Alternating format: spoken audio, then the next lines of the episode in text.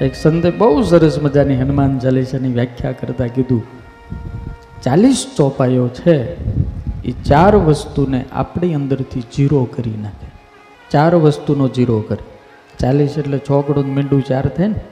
ચાલીસ. તો હું?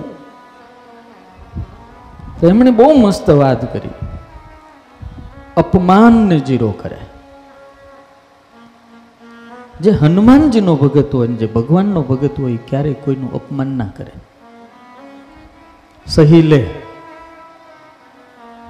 કારણ કે અતુલિત બલધામ હેમ શૈલાવ દેહમ આવા હનુમાનજી મહારાજ જ્ઞાનીનામ અગ્રગણ્યમ, વિદ્યાવાન ગુની અતિ ચાતુર.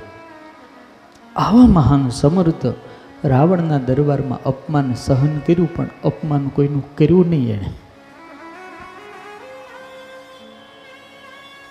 એટલે અપમાનને જીરો કરી નાખે. હનુમાન ચાલીસાનું જે ઉપાસક હોય, એ કોઈનું અપમાન ના કરે. કોઈનું અવમાન ના કરે. અને જેનામાં આધ્યાત્મિકતા જ નથી, જેનામાં સદગુણો જ નથી જે ખરેખર અધૂરો છે. આપણને લાગે કે આ હા બહુ મોટા, પણ ખરેખર અધૂરા હોય. એ બહુ છલકાય એવા છલકાય એવા છલકાય એની વાતો છે ને, આમ કહેવાય ને તો ગધેડાને તાવ આવે એવી જ હોય. આવે નહીં એને, પણ આની સાંભળે તો આવી જાય.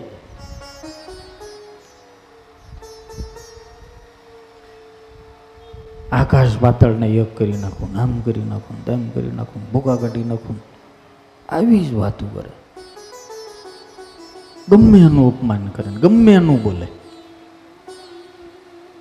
એટલે સમજી લેવાનું અધૂરા છે. ભગવાનથી એને બહુ છેટું છે. હનુમાન ચાલીસા મારા અને તમારા જીવનની અંદર ચાર વસ્તુને જીરો કરે, શૂન્ય કરે. એક તો અપમાન, બીજું અસમાનતા. આપણે છે ને બધાને આ આ તુચ્છ છે ને આવું છે અમે ઊંચા છીએ. અમે બ્રાહ્મણ છીએ ને અમે પટેલ છીએ ને અમે આ છીએ ને અમે તે છીએ આ તો આ ના.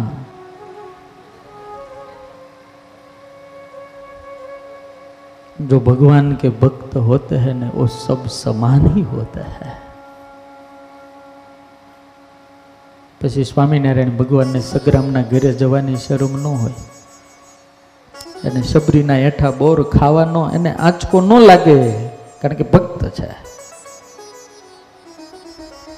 સમાનતાનો ત્યાગ કરાવે બીજું અભિમાન શૂન્ય થઈ જાય હનુમાનજીને અભિમાન છે ભાઈ? જરાય છે આમ જરા પણ.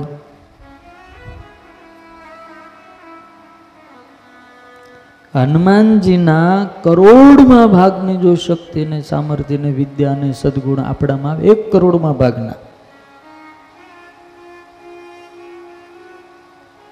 તો આપણે છે ને ધરતી ઉપર પગ નો અડે આપણા.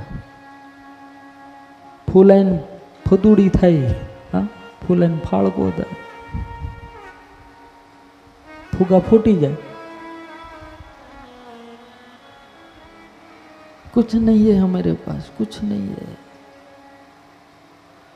અને છેલ્લું અપવાદ.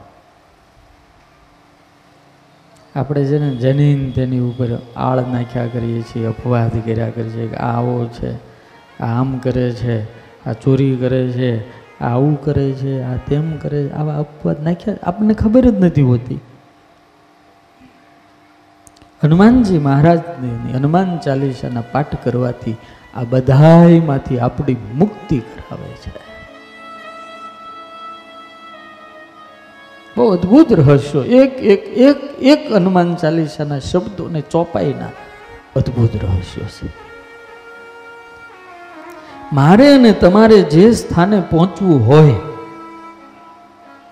જ્યાં સુધી અહંકાર શૂન્ય નહીં થાય, ત્યાં સુધી હું તમે ત્યાં પહોંચી નહીં શકીએ. દાખલા તરીકે, અહીંથી આપણે જવું છે ગઢડા. તો માઇલ સ્ટોન આવે ને? બોટાદથી બહાર નીકળી એટલે કે ત્રીસ કિલોમીટર. થોડાક આગળ જાય તો એમ કે પાંત્રીસ કિલો, હાલ, પંદર કિલોમીટર, પછી આગળ જાય તો દસ કિલોમીટર, પછી આગળ જાય તો બે કિલોમીટર, પણ બે કિલોમીટર હોય ત્યાં સુધી આપણે ગઢડા પગી કે પણ જ્યારે માઇલ સ્ટોનની અંદર શું દેખાડે શું દેખાડે,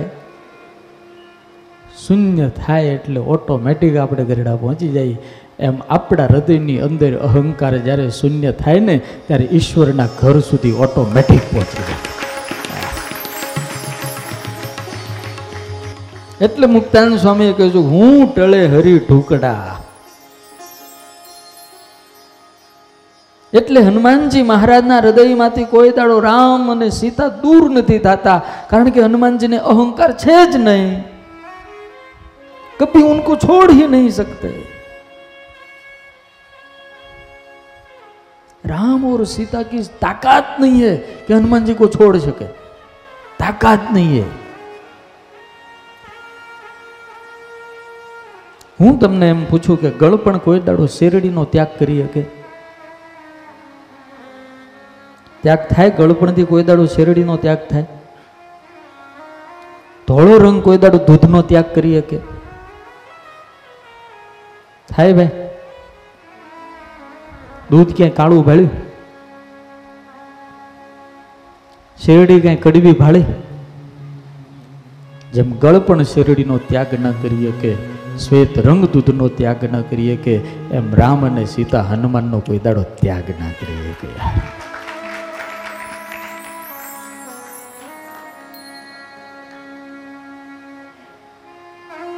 અને એટલે એટલે જ હનુમાનજી સદા પ્રસન્ન રહે છે. સદા પ્રસન્ન